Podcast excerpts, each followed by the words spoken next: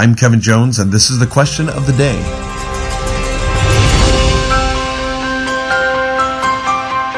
I used to work at Intel, and one year, exactly one year to the day that I was hired, I was laid off. and it wasn't very funny then, but it's kind of funny now, looking back at it, I guess. I was on this project, and I came in to this project on the latter end before the launch as they were developing it. And uh, I guess Intel decided that it just wasn't going to work. Because what Intel had done is they had a great idea and they were putting it together, and then things kind of went awry a little bit, so they put a band aid on it. And then a little bit later, they put another band aid on it. And again and again until they had this huge ball of band aids. And then at some point, they decided, okay, we're done. Forget it. Drop it all.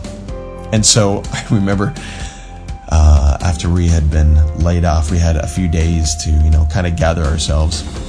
And one of the guys that I worked with came in and he had tears just streaming down his face. And, and we had all become friends and they knew I had been laid off before. And so he came in and said, What am I going to do? I have a wife and two kids. I've never been laid off before.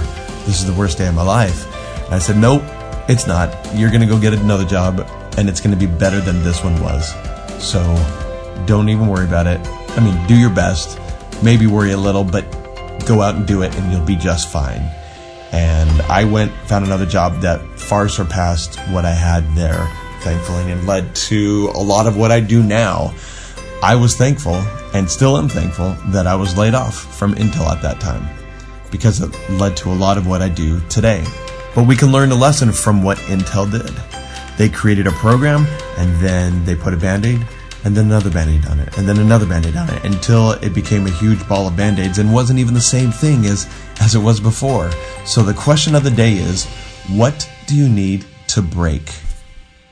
What things in your life, whether it be at home, uh, maybe with your kids or your family, or your spouse, or friends, or work, or your business, or something else, have what have you been going along and just fixing again and again and again, and just applying band aid after band aid after band aid. And you know what? Maybe it might be best to just break it and say, I'm done and do something completely different. Maybe it's a job. Maybe it's a relationship.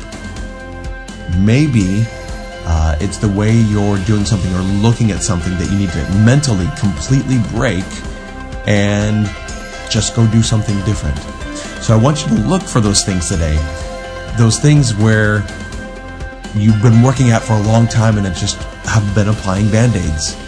And then find something and evaluate should you just break it, cut it off, and start fresh again. So that's your question of the day. What do you need to break? When you find that thing, go and act on it and go break some things.